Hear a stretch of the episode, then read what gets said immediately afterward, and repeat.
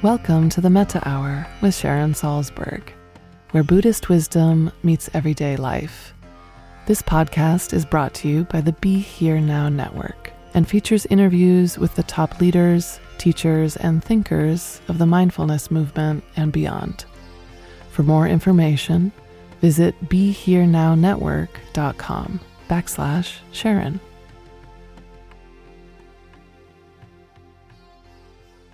Hi, I'm Sharon Salzberg, and today I'm speaking with Gala Narezo. Gala is a mother, artist, educator, and consultant whose work focuses on weaving awareness and reflection into all aspects of life.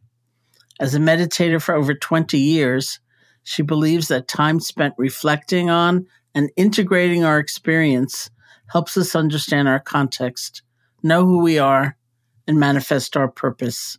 Her work celebrates mindful change making through the arts and is focused on youth advocacy, plastic bag legislation, immigration, and women's rights. She's taught students of all ages in an array of venues, including the Arts Center College of Design, Pratt Institute, the Hotchkiss School, the Shambhala Center, Mindful, that's mindful without any vowels, and many more. Welcome to the podcast, Gala. Thank you, Sharon. Nice to be with you here. It's very nice to be with you. And for the past few months, I've been doing a series here on the podcast about mental health as we're all navigating this complicated time with COVID and all that it has revealed in the world. And I've been talking to a variety of teachers, therapists, and artists about their perspectives. And I so much wanted to include your voice in that conversation. So thank you for joining me today. Mm, thank you. Perhaps we can start with some context for how you came to the path of meditation, which clearly seems to be quite interwoven with your creative life. Mm-hmm. Yeah, um, thank you for for that question. Um, yeah, uh, mental health is definitely uh, the thread that brought me to meditation and my first memory is um, having what I used to call hormonal imbalance when I was uh, about 12 or 13. I used to have dizzy spells and I would feel a little bit lost and groundless. And this happened for years. And I just didn't know why, what was wrong with me, what was going on. Um, it was like a mystery, and I was always trying to solve solve the mystery. Um, and it wasn't until in my early 20s, actually, after college, that I met uh, Sifu Kenny Gong in Chinatown in New York City. And I started to do Chinese internal martial arts, which it turns out involves so much breath work. You breathe standing up, you breathe sitting down, you learn Qigong, and uh, one of the big important parts of of studying with with Kenny Gong was that we had to sit down in a corner and count our breath to 100 each day and every time we lost the thread we had to start back at 1 and so mm. that was the my introduction to meditation um, and uh, gosh in burma they have a yeah. there's a particular technique where you count up to 10 and with your breath the in breath or the out breath and and if you lose it you have to start again at one. I didn't realize that you could go up to 100 well i don't think i ever got to 10 sharon. I think that's a, i think it's a very um, humorous practice and uh, you're lucky if you can get to three really. But um, I did that for so for a long time, and I did it every day. Uh, I went to his studio uh, most weekdays, and um, yeah, I can say that after a year of doing martial arts and and um, and actually taking Chinese herbs and finding this new community, that I did find a sense of control over this these feelings that were really very very difficult for so long. And how old do you think you were around then when you you began all this? Well, um, I know I was about 22, uh-huh. and um, that was when I started meditating. And one of the reasons I teach seventh graders, I've been teaching a class of seventh graders during the pandemic, and um, and I keep telling them um, the reason I'm here is because I really wish that I had had this sooner. Even though I was young, I was 22, it would have been so important and useful for me if I had had it mm-hmm. at an earlier age because I was really going through a, a super hard time. And um, later, I think I renamed hormonal imbalance possibly depression. Mm-hmm. Um, you know, I didn't know what it was. And and later than that, and even uh, more recently, I, I kind of have tracked it back to some real chaotic times in my family in the home. Mm-hmm. Mm-hmm. Right. Um, and so when I talk to kids, I just say, you know, you may not know why you need this now, and it might be a little boring, but just give it a shot because it will be it'll be something you'll have in your back pocket. And one day, if any of this resonates for you, you might, you know, there might be something you can do that will be helpful. Yeah. Wow. So, um, uh, before we go on to some of the other questions, tell me more about the seventh graders. It is such a trip. it really. So I've uh, I've been doing a lot of Zoom teaching during this time, and um, I actually so I've been teaching at different schools, but this happens to be at my daughter's school, not her grade, and. Mm-hmm. I've been offering meditation to the parents, to the teachers, to the administration, and to the mm-hmm. students. And um, this class uh, happened because the teacher really wanted meditation so badly and she had no time. And um, I know you asked about the kids, but what I think is so important in schools right now is that everybody in education is needing this. Mm-hmm. We can't mm-hmm. just, you know, try to you know help the kids or help the parents like everyone is is suffering equally and so yeah. um, the teacher gets a little bit of practice every week because i see the kids and we have a few kids who are amazing and turn their camera on and have so many questions and tell me how how they use it and all their insights and then I have a lot of black boxes, you know, kids who I just don't know if they're doing mm-hmm. it or not. Um, but then I get a bunch of little chat messages on the side. And it's been, I have to say, of 30 kids each week, there's enough feedback for me to know. I just know that it's making a difference. And each week, a new kid might turn their camera on or make a comment. Um, and so I really do feel, I feel good about it, even if I, I don't really know what's happening. Maybe some seeds are being planted. Well, that's great. And I agree totally about the teachers because uh, I teach on Zoom all the time and I'm a, a great chat reader. You know, yeah. I can multitask, I guess, or else I'm just distracted enough so that I'm often reading the chat. And uh, I see those comments from teachers, you know, like, my kids are not able to learn remotely. They're so depressed. I am so depressed. Um, not everybody, of course, is saying that, no. but they're enough so that I realize yeah. how how very hard it's been and frustrating for a number of teachers. Yeah. And there's some kids who are real I mean, I I've been shocked to hear the extent of depression and mm-hmm. dissociation mm-hmm. from of some children. Um, you know, in an area that I'm not equipped to even yeah. help, you know, really serious.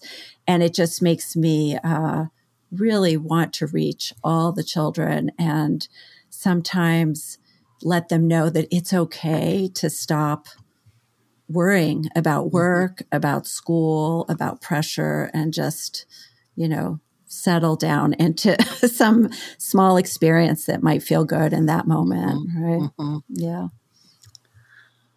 So you teach both art and mindfulness. I know that, and mm-hmm. you do a lot of work supporting others to find their creative expression, especially in younger populations, which sounds like so much fun. Mm-hmm. And in this time of COVID, I'm curious what role you feel art can play in our wellness and mental health. Mm.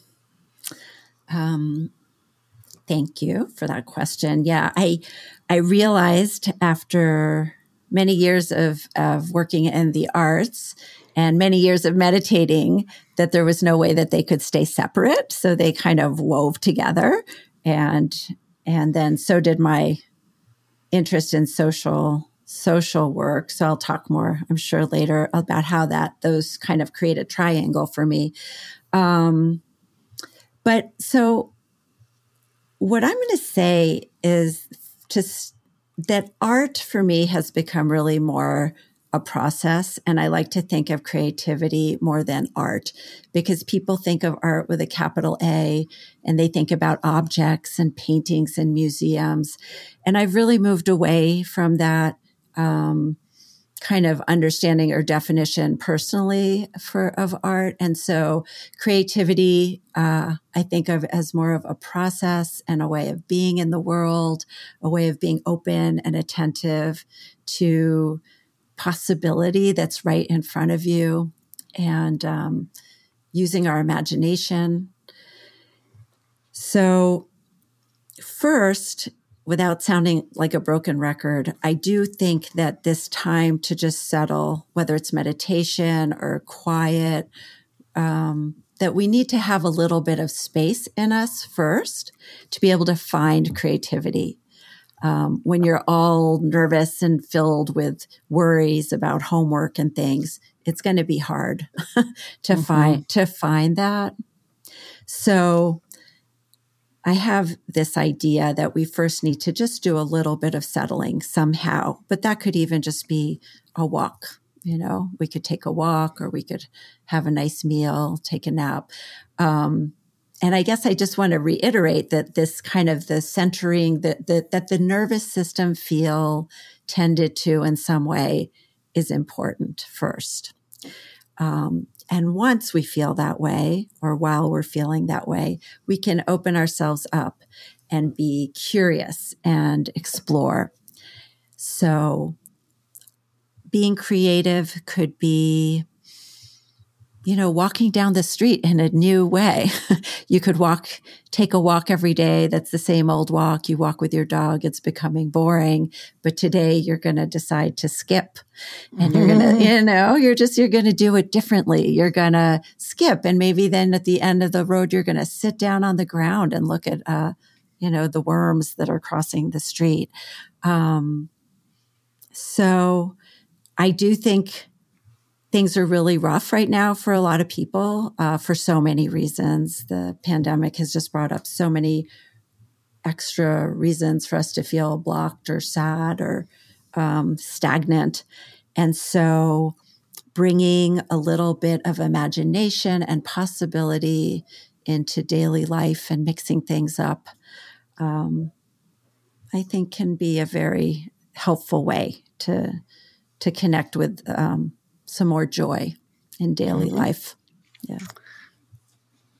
You know, I was teaching the other day, and um, the topic I was I was addressing was kind of the stories others tell about us hmm. that we tend to absorb and, and believe, and it guides our actions and our choices, at least to some extent, into the future. And what just popped into my mind was this example I said, like my friend Joseph Goldstein, who in uh, it was either kindergarten or in first grade, he failed cutting and pasting because he made a mess. And he talks about kind of the shame of having to yeah. bring home this report card with a big red F on it.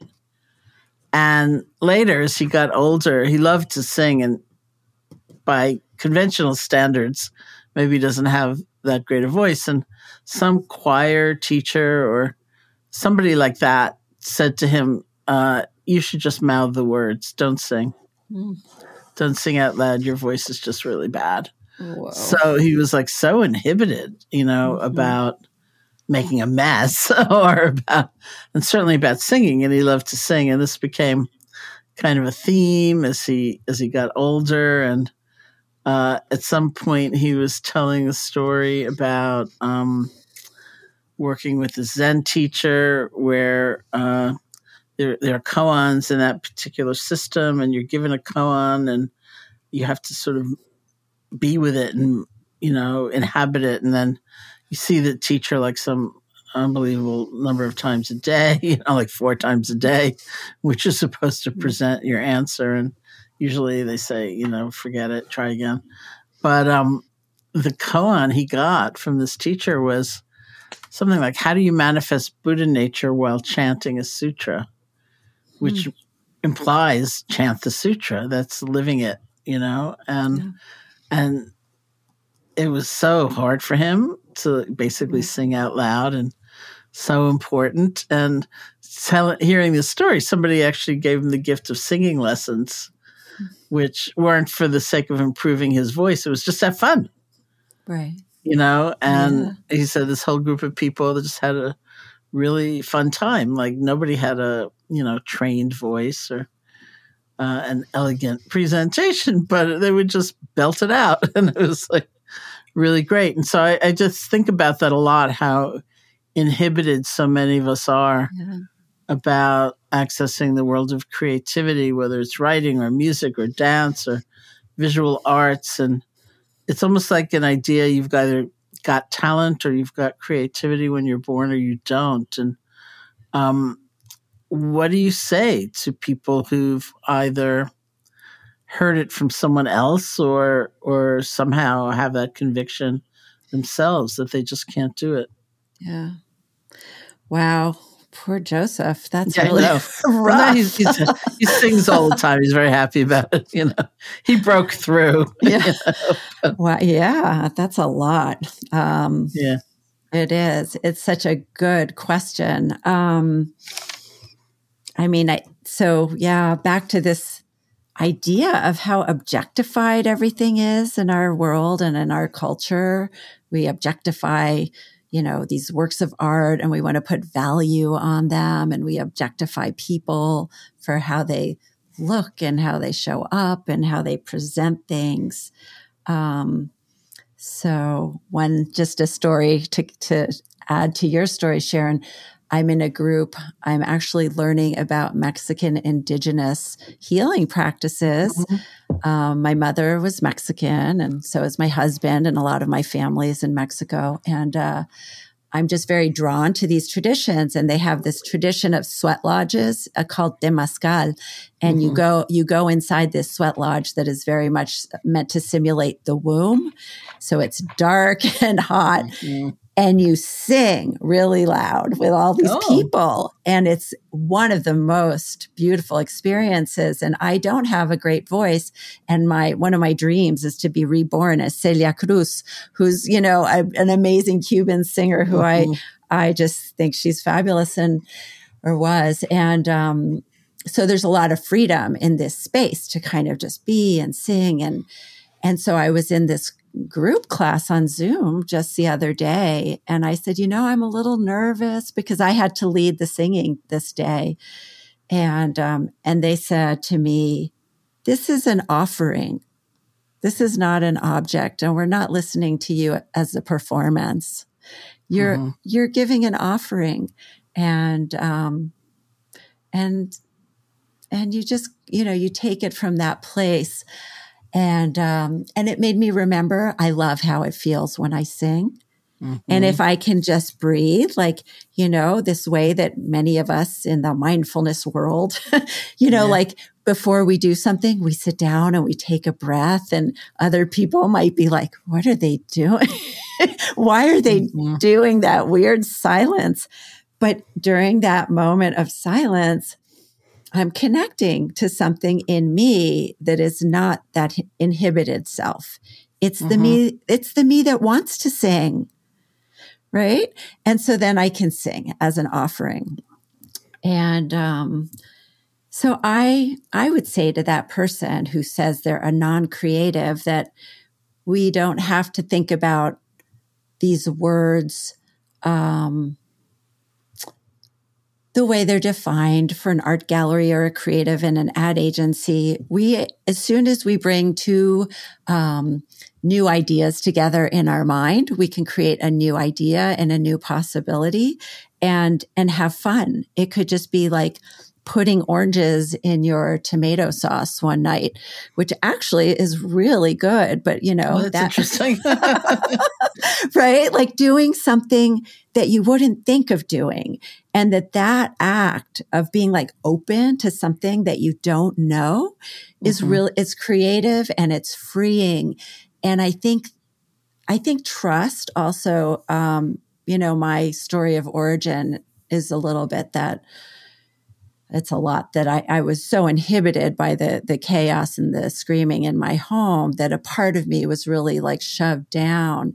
And when I began to connect more to who I was and trust more that that I could access myself, it was easier. It's becoming easier to sing or to feel that I can generate something.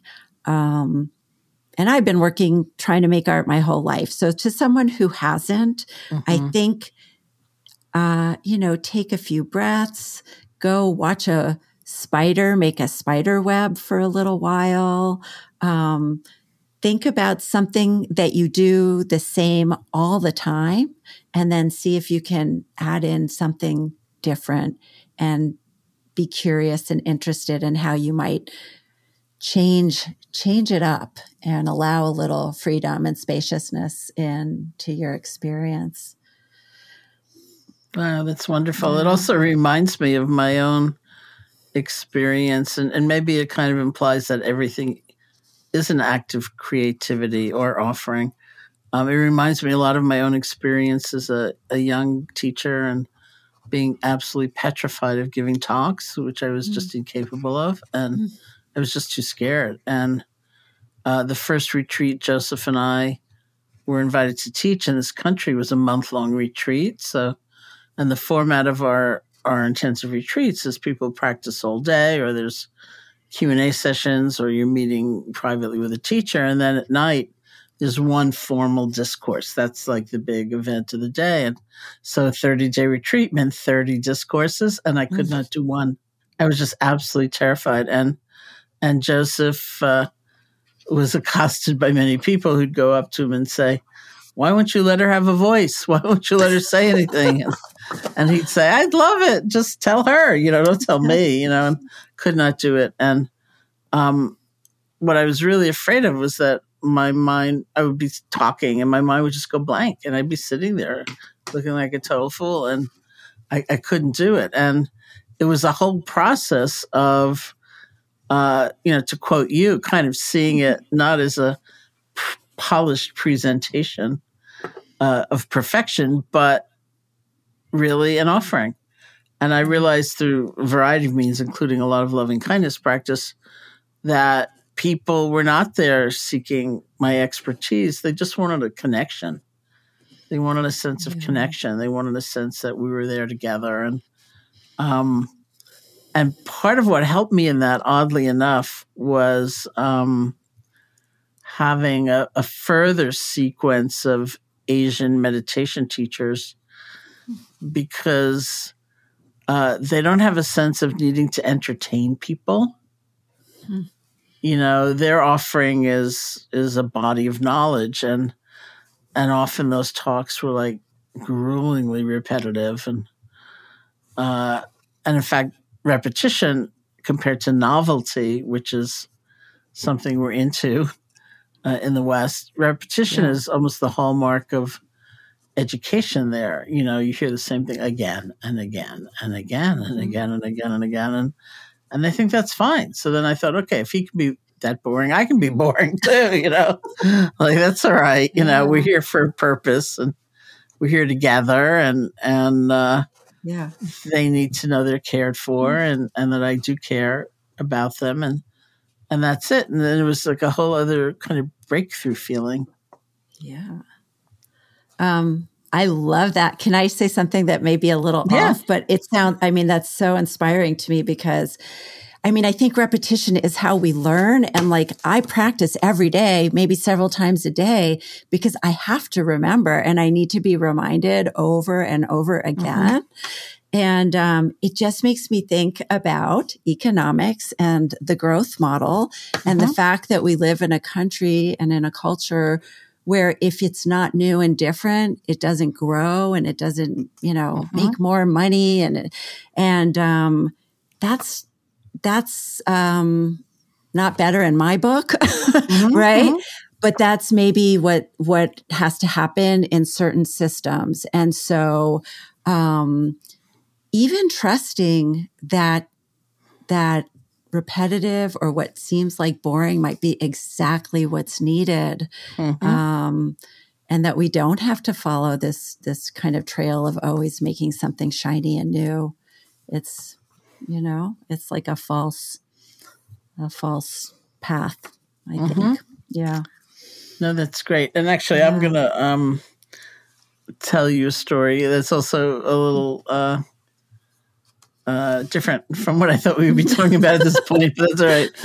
Um, uh, which was actually in my last book, Real Change, where um, I was sitting in uh, the audience listening to a panel at Emory University one year, and the panel was sponsored by the art department and so uh, there were a lot of questions about that. And the panelists were the Dalai Lama and the writer Alice Walker and the actor Mm. Richard Gere. And um, the first question was something that I had been asked some variety of, you know, a thousand times, which was basically, does great art need to come from torment, basically? Mm, Does it need to come from chaos and mhm. um, disruption in your life and you know pain and, and emotional torment and um, and I have heard some version of that many many times and it is a very Western notion and Mhm. so Alice Walker spoke first and she said well my early mentors in poetry actually did believe that and they taught that but what I've seen is that I've gotten older and happier and I think my poetry's gotten better and and Richard Gere talked about being like an angry young man as a, uh beginning actor and kind of getting through that. And and the Dalai Lama um, just looked confused, and you know, it was just like, "What? what?" And uh, he was so cute. He said something like, "You know, people are always dragging me places." Basically, Yeah. said it better than this. People are always dragging me places to look at something. Like, isn't that an amazing piece of architecture? That building, and isn't that painting extraordinary? And and he said in Tibet we have a belief that the worth of a piece of art, its beauty, its its value, depends on the transformation of the artist in creating it. Wow. So if the artist becomes kinder, they become wiser, they become more connected, they become more loving. That is a beautiful piece of art. And I was sitting there thinking that's a very different standard. Right. Yeah. That's amazing because I'm listening to you and hearing this trope that we've heard our whole lives, right? About like the tormented artist.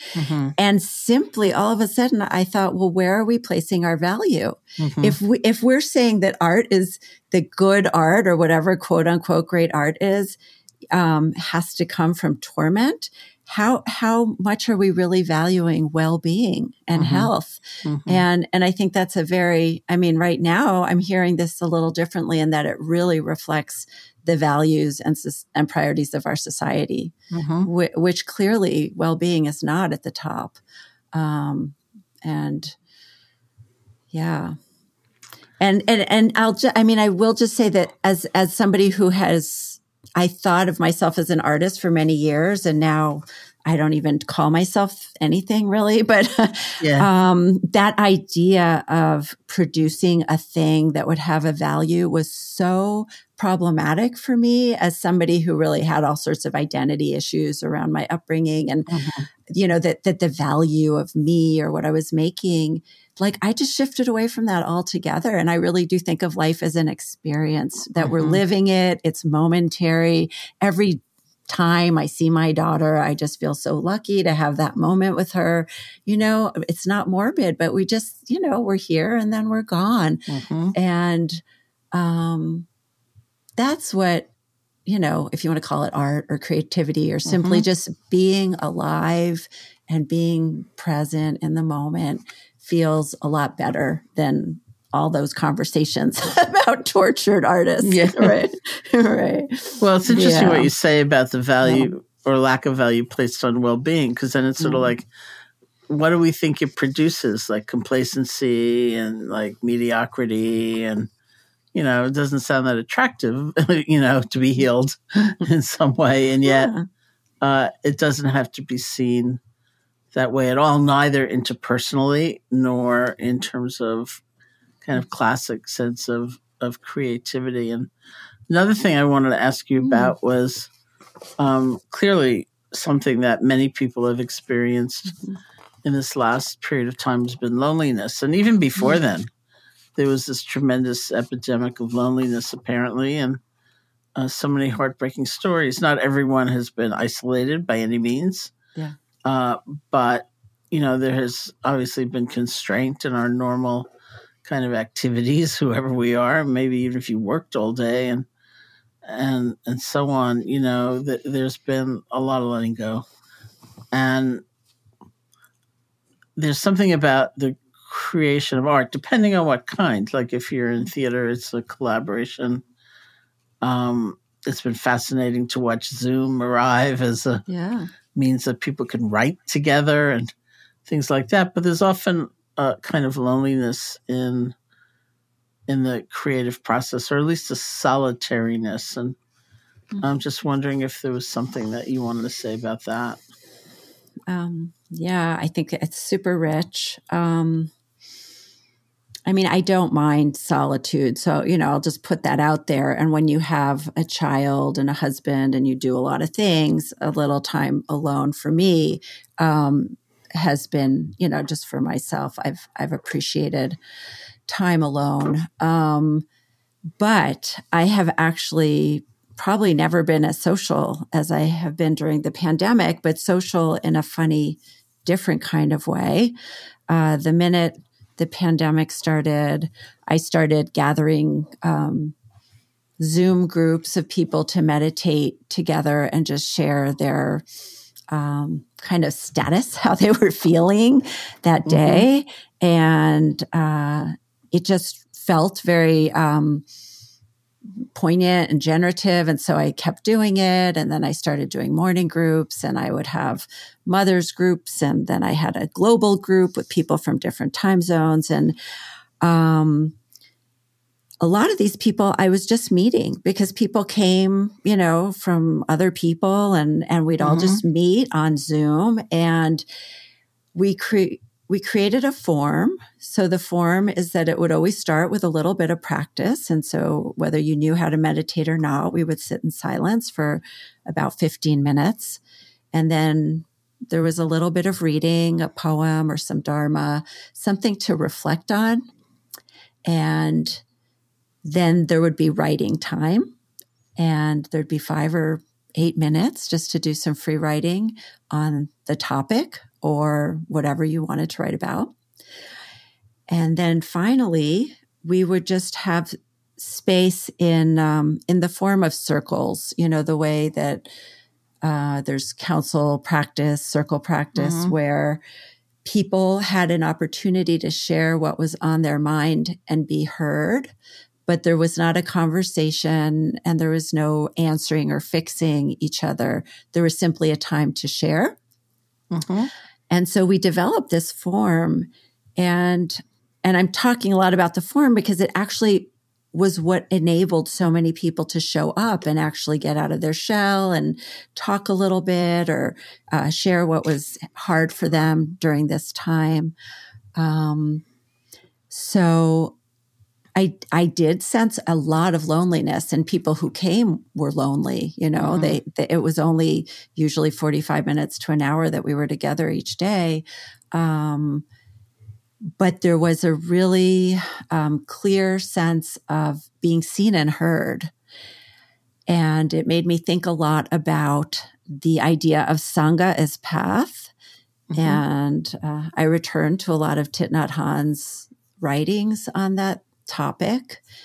And uh, it really made me think how a lot, a lot of loneliness can be remedied when we're in a community, a respectful community, and we feel that we're seen and heard. Mm-hmm. Mm. Uh, so you have a daughter at home, and many people are with their their families, their children. Not everybody, of course, but uh, many. And um, you also do a lot of family centered teaching. So I'm, I'm very curious about that and how you navigate mindfulness as as a mother. Yeah. Um, thanks. Yeah, that is a bit. It's an important part of of life and practice. Um, I think that the it begins with my own practice and staying sane and centered myself. Uh, so that's where the mindfulness practice begins. Um, I have been taking my daughter to a summer Buddhist camp for mm-hmm. over, I think we're going on eight years now. And I know it's doesn't sound like a very usual thing, but it's really just a beautiful place, a lot of land where kids get to play and be together and do archery and um, enjoy each other's company. But the parents are there and the parents are doing some meditation and practice in the mornings. And so I mentioned this too because the kids are watching us do this practice. And I think that a lot of mindful parenting is about modeling behavior that's healthy, not the behavior that you think is like, this is the right way to be or the right thing to do. But like, if I'm spinning out or I'm not feeling grounded, that my kid can see that I have a way uh, to find my center again and that that models um, that that kind of skill set that i was talking about with the seventh graders mm-hmm. and um, and this is going to sound really radical but i think as a parent you have to work on liking yourself mm-hmm. um, and taking time for yourself um, letting go of always being right or mm-hmm. think thinking that you that you might actually always be right, which is not true at all. There's so much we learn from our kids. So um, I think to show up responsibly, to model well for them, to be spontaneous and to leave the script behind and to, to learn to have fun with them. Yeah. Mm. yeah. And so when people gather um, with you uh, through Zoom or whatever, um, do a lot of questions come up about family life? Is it sort of uh, dedicated to, to that process as well? Mm-hmm. Um, it, it like I have a morning group. We meet every morning, and different people come and go. So that you know that will appear if there's mm-hmm. a par- if a parent is sharing. And and for the most part any parent who is reflecting is bringing in you know the the difficulties and challenges of of parenting now. Um, but I also I have a mothers group and we started gathering I think about 8 years ago. And that's in in Greenwich Village in New York. And we just all came together through being in the same neighborhood. Um, and that group also, back to the idea of form, it's been a very useful space because people are able to show up with the things that are, you know, weighing on them mm-hmm, mm-hmm. and share. And, um, and there, there is some, you know, at the end, there will be some reflective and thoughtful suggestions, or someone will say, you know, I can take your kid next week if you need, it, you know, a, an hour by yourself. Or, you know, when my father was sick, this is what we did. And so it's, it's beautiful because I think it's like creating the village again, having mm-hmm. a, you know, communities of, of mothers or of parents or even just of suffering humans coming yeah. together to share their, their experience. Yeah. So let's talk a little bit about your work as an activist. You've done a lot of work around immigration, plastic bag legislation, youth advocacy, and women's rights, to name just a few. Mm-hmm. And the U.S. this past year, certainly we have seen such an incredible arising of movements like the Black Lives Matter movement, And I know that there are many people looking for ways to become more engaged in their communities. And can you share a little bit about your experience as an activist and why do you tell people in terms of that kind of yearning to be more involved? Mm-hmm. Um, thank you. So, um, this is a, such a good question. Um, so, I was teaching at Pratt Institute. I was teaching graduate students a class called um, Design Advocacy. And so, the idea is using art and design to find a way to address some issue. And I was really curious when several students said, you know, I really am so interested in making a difference in the world, but I, I just don't know what I should do. And, uh, and I said, well, what do you care about? Right. What, what's important to you? And, um, and what was clear is that they just weren't, didn't know exactly. This came up enough that, um, that I used to do a, a, lot of reflective and free writing work in class and just ask them to think about you know what matters to them. And we would tease that out. So you can you know it's hard to sit down and say what do i care about? Right? You might write down you know maybe you know maybe you care a lot about animals or maybe you care about reproductive rights and it's a little easier. But sometimes you really have to um, kind of look into your own experience to figure out what is the thing that you feel passionately about because you're most probably going to bring um, no, your real commitment and energy to something that has meaning. So I start there, just asking people to think about what matters, and then you know if if it's animals, um, to start figuring out like how do I want to make this difference? Right? Can I read a book about something? Can I listen to a talk about something? Um, and there's so many organizations doing so many things, so a little bit of research works, but um with what's been going on this year, which is um, heartbreaking and almost inconceivable, just all the lights that are being shined on all the mm-hmm. different varieties of racism and hatred. Uh, it can be a little scary, right? Mm-hmm. It's not just going and working at a dog shelter, although that might be exactly the right way to start. You know, it might mm-hmm. be that starting in an area where you feel drawn and that feels good to you and volunteering your time, that's helpful because it's going to be healthy for you and it's going to be helpful, right, to the shelter. Um, but in terms of some of these bigger issues that are really complex, I think that we have to educate ourselves and be responsible and do a little, you know, reading and research and listening my daughter and I, we were talking about what's happening in Israel right now in mm-hmm. Palestine and and she was listening to a boy who she knows who was had a very strong view about Israel. And I said, um, "Can you try to uh, understand maybe a little bit where he's coming from? You know, where his life and his story and his experience might lead him to feel a certain way." Um, and she's just 14 and she you know she had some big ideas about things. But i think that if anything right now um, we need to find our similarities more than our differences and not think that we understand everything Mm. So, I mean, it might be a funny way to answer this question. I could go on and on. I mean, I have so much to say about all of this. And I just, you know, I'd like to be useful. Mm-hmm. And I mm-hmm. think what I want to say is that spend a little time, you know, if you're thinking about how to be engaged, what is, you know, gnawing away at you? Mm-hmm. What do you what do you need to know more about? What are you interested in? And kind of follow your own lead and just make some time, put it in your schedule and, you know, show up for it. Well, I want to do a plug for the dog shelters because mm-hmm.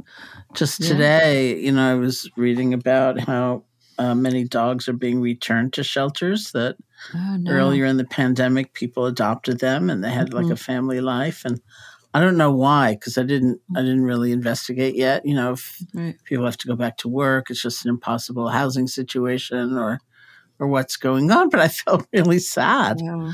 So I would really like to encourage everybody to go walk a dog and you know like uh, cuddle or something like that because they many of them have just lost their families. So. Um, I didn't know that. yeah, I know it was when you, you, you brought it up, and I thought, oh yeah, yeah you know, like. and then I want to ask you a question mm-hmm. um, about uh, what the plastic bag mandala project was that you did in New York City. Like, I remember, like I, um, you know, had recently rented my apartment in New York at one point, and um, I was rather dependent on plastic bags to throw away trash, you know, and right. things like that. And then I was teaching with Ethan Nichtern, and he made a whole point of like a campaign to ban plastic bags. And I just thought, right. what am I going to do with my trash? You know, like. right. Oh, uh, yes. so yeah. Did you make plastic bags into mandalas? Yeah, we kind of did. So it was a very, it was a cool project. It was an awareness raising project that had to do with uh, talking to New Yorkers about the possibility of of this legislation that would ban bags. And I did talk to to many people like you, Sharon, many of friends of mine who said, mm-hmm. "Where will I put my garbage if I'm not putting it in my?" and the answer my, is. Right?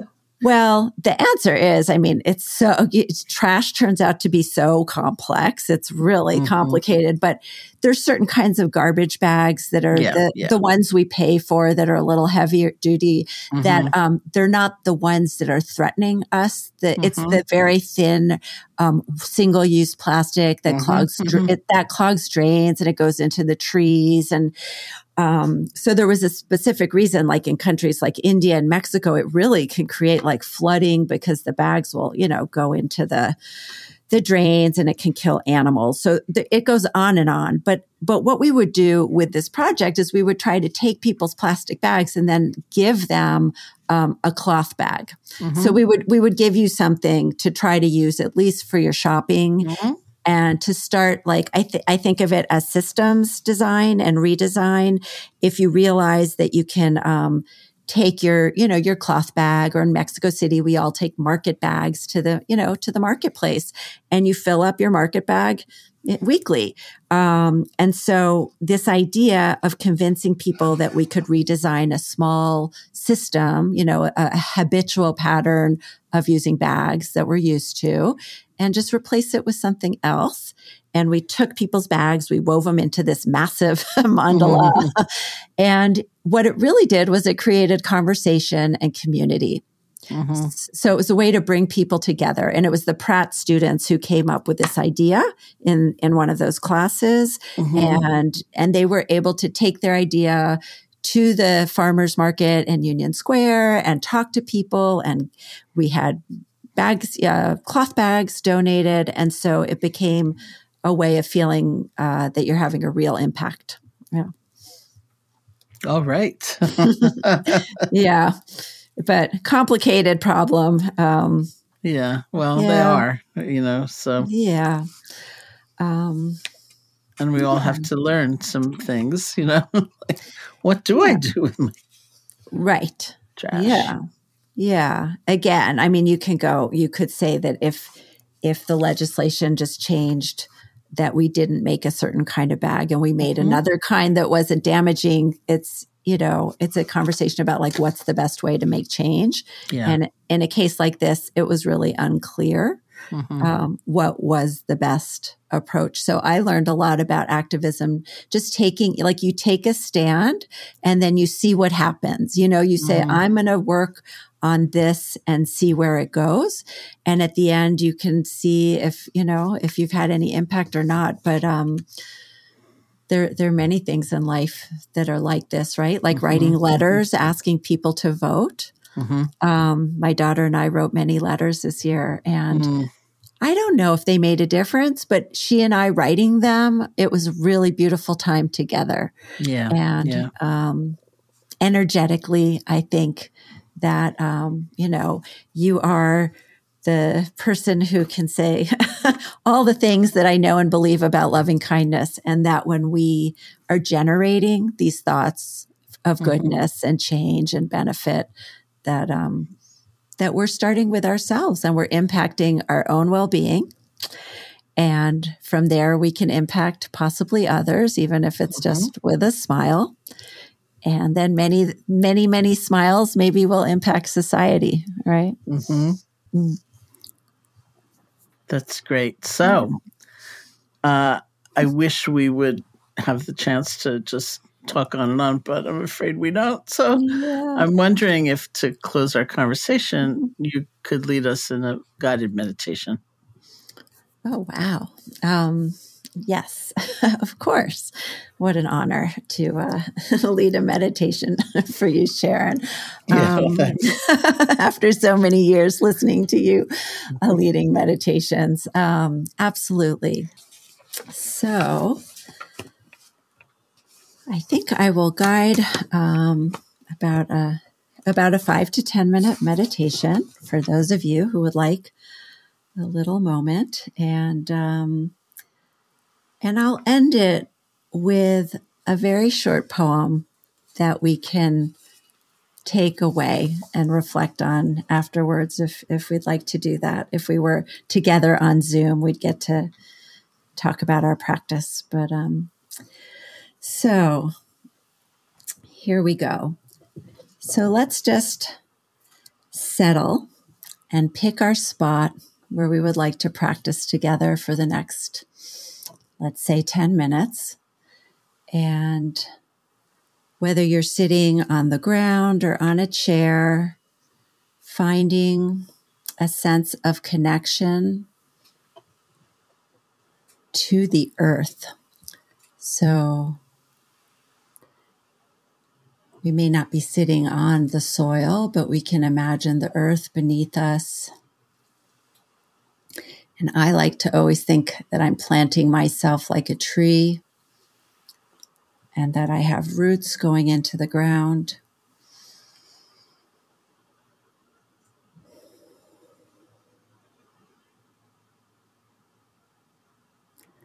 So, sitting up with a tall spine.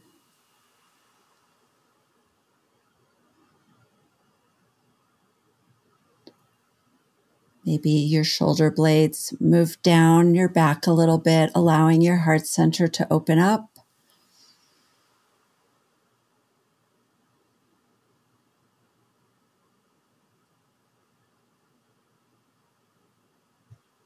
And if you tuck your chin ever so slightly, you might feel a nice opening in the back of your neck. The neck is very um, tense from all the Zoom and devices. So, opening up the back of your neck.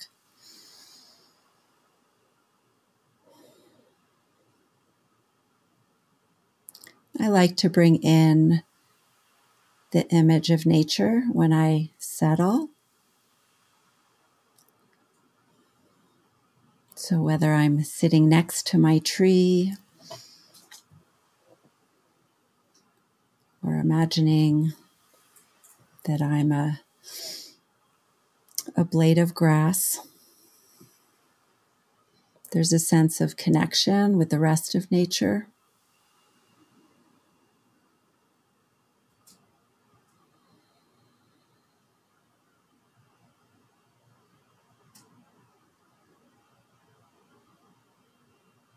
Now that we're settled, I'm going to invite you to put your hands on your lower belly And see if you can feel the breath as you inhale and exhale.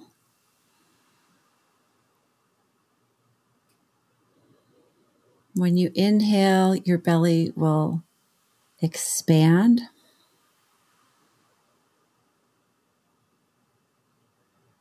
And when you exhale, it will empty out and go closer to the spine.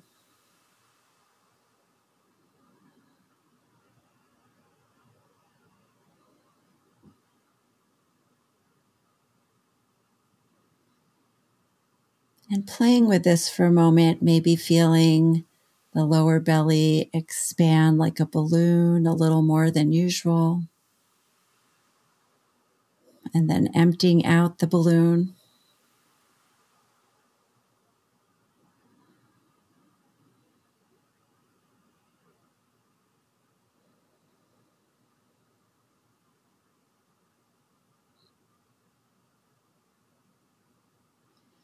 This is actually a nice way to do meditation at the end of the day with with your child or even just with yourself if you're lying in bed and you can't sleep. Because being able to touch the belly and feeling it moving is a way to connect with the breath and the body.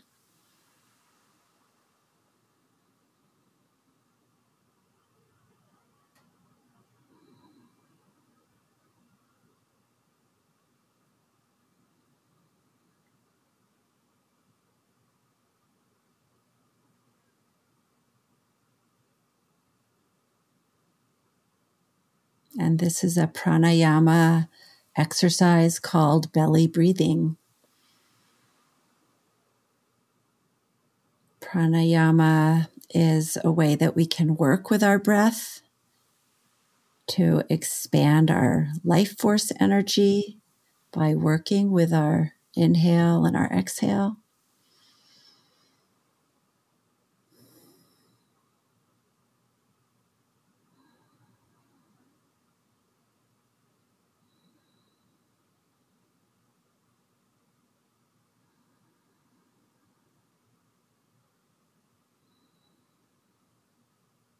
It's also a nice way to bring the breath down because sometimes we're holding our breath up in our chest. And through this practice, we bring it down into the belly.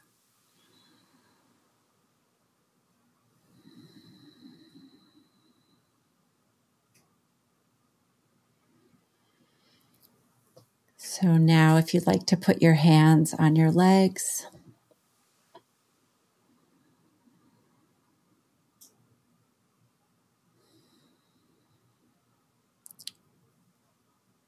allowing your breath to return to a normal, unmodulated breath.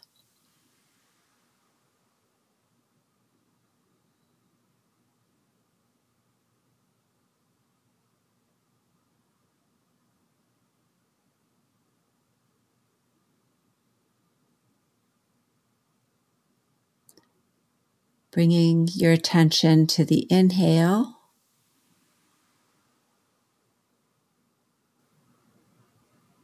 Noticing a slight pause at the top of the breath before you exhale.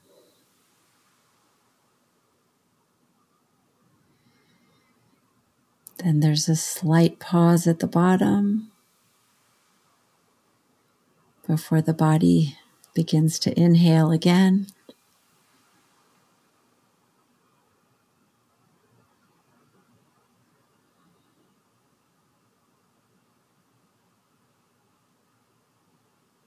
So, for the next minute or so, we'll watch the four parts of our breath the inhaling up, the slight pause, exhaling down, slight pause.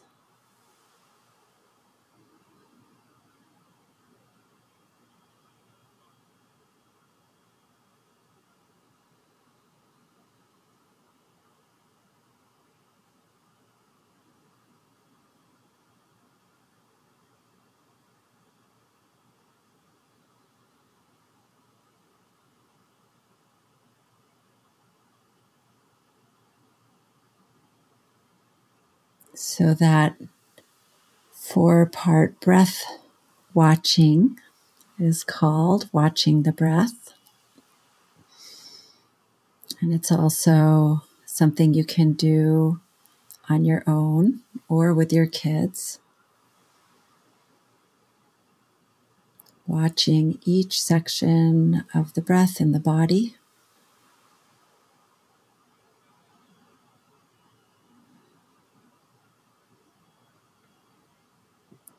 And then finally, we'll bring our attention to the breath again. But this time, we're just noticing if thoughts, feelings, emotions, phenomenon enter.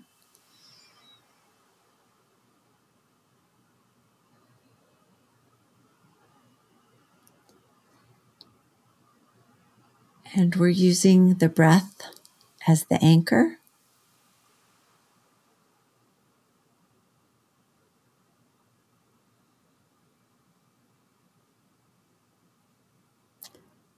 And our bigger awareness is noticing when we move away from the breath.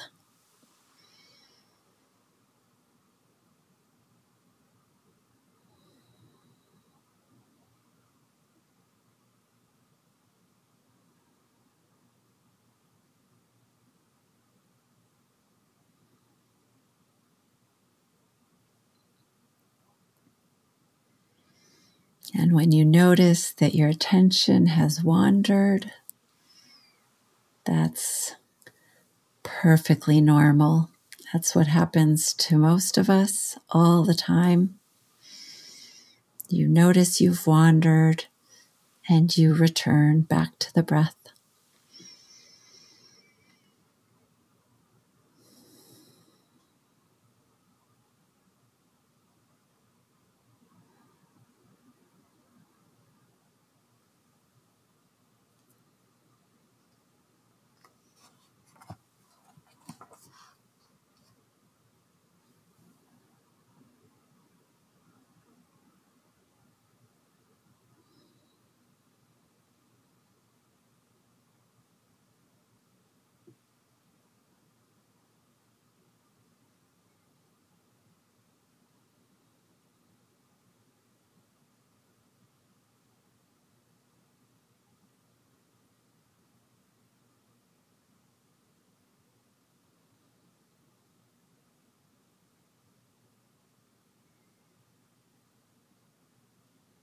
Enjoying this last minute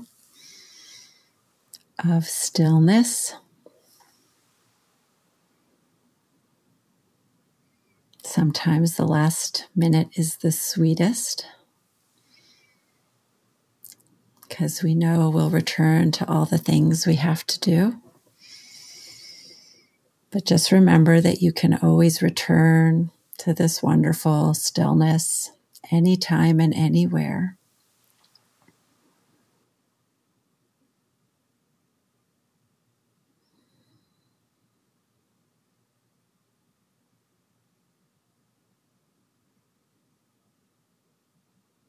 And I always like to end my practice thanking myself for showing up and thanking thanking all the many people who have supported me on my path. Grateful to be here. Lovely to be here with you all today. And hoping that our time here together will be of benefit to all beings.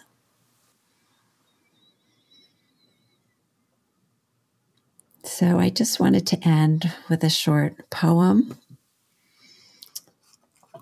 to reflect on. It's called The Way It Is by William Stafford. There's a thread you follow it goes among things that change, but it doesn't change. People wonder about what you are pursuing. You have to explain about the thread, but it is hard for others to see. While you hold it, you can't get lost. Tragedies happen, people get hurt or die, and you suffer and get old. Nothing you can do, nothing you do can stop time's unfolding you don't ever let go of the thread. So I want to leave you with a writing prompt to write a story about a thread you have held onto in your life, if that seems like something fun to do. And um, and thank you so much for having me. It's been such a pleasure. Well, thank you so much for the beautiful meditation and for the poem. To learn more about Gala's work, you can find her on social media at Gala Narezo. It's at G A L A N A R E Z O, or visit her website at www.galanarezo. That's G A L A N A R E Z O dot net. And thank you all for listening. This has been the Metta Hour podcast from the Be Here Now Network. May be safe, may be happy, may be healthy, and may you live with ease. Hey, folks, thanks for listening.